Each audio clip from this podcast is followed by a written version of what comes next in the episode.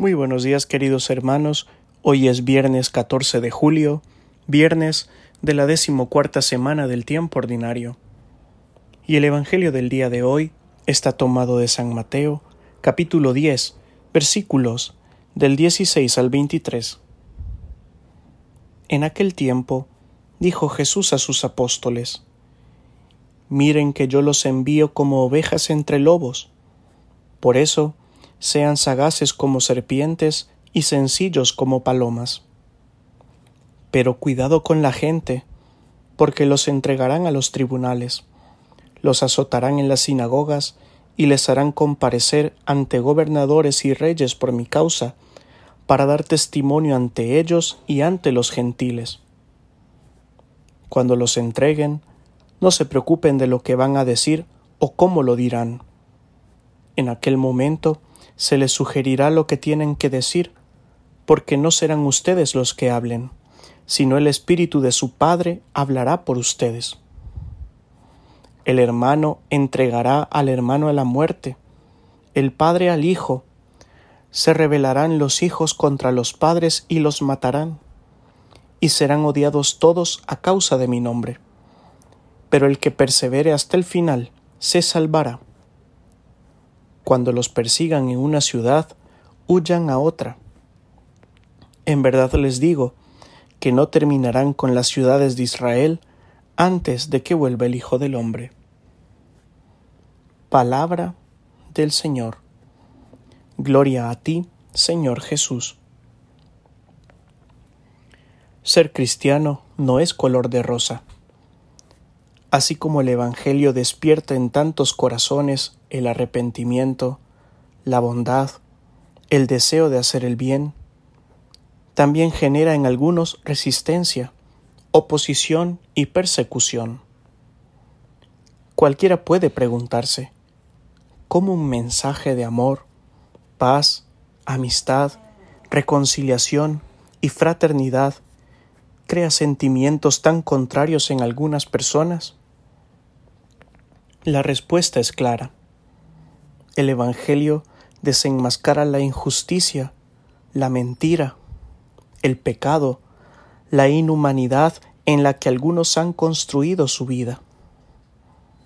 El Evangelio atenta contra intereses, ideologías, negocios y beneficios personales o sistémicos de un número reducido de personas.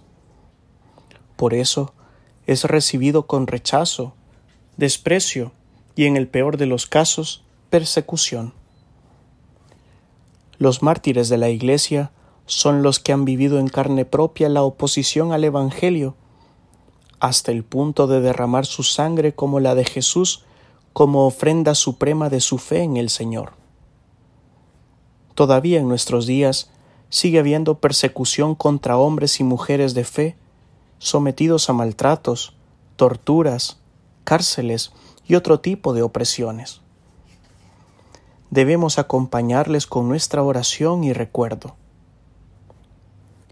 Jesús pide a sus seguidores a que sean precavidos, a saber conducirse con candidez, pero con astucia, sin dejarse engañar ni corromper por todas aquellas cosas que nos alejen de su proyecto de salvación. Tampoco nos envía a ser guerrilleros del reino, a promover más discordias, divisiones y conflictos, a devolver mal con mal o a pagar con la misma moneda por el maltrato recibido. Jesús no se imagina a sus seguidores utilizando su palabra para condenar a las personas, tampoco para justificar con ella cualquier mala acción. La defensa del cristiano debe ser el amor a la verdad, el deseo de hacer el bien aun cuando se recibe el mal, el ejercicio del diálogo, la tolerancia y el respeto en las relaciones con los demás. No hay que amedrentarse. Él nos dará la sabiduría y la lucidez para actuar conforme a su voluntad. Incluso dentro de nuestras familias podemos encontrar conflictos y resistencias por nuestros ideales de fe o por nuestra forma de vivir al estilo de Jesús. No debemos sentirnos mal cuando nos echen en cara nuestros defectos. Esa es la forma que tienen algunas personas de justificar sus errores y faltas. Los cristianos sabemos que no somos perfectos, que seguimos en camino hacia la virtud, que todavía tenemos mucho que aprender y crecer. Por eso las palabras de Jesús nos consuelan.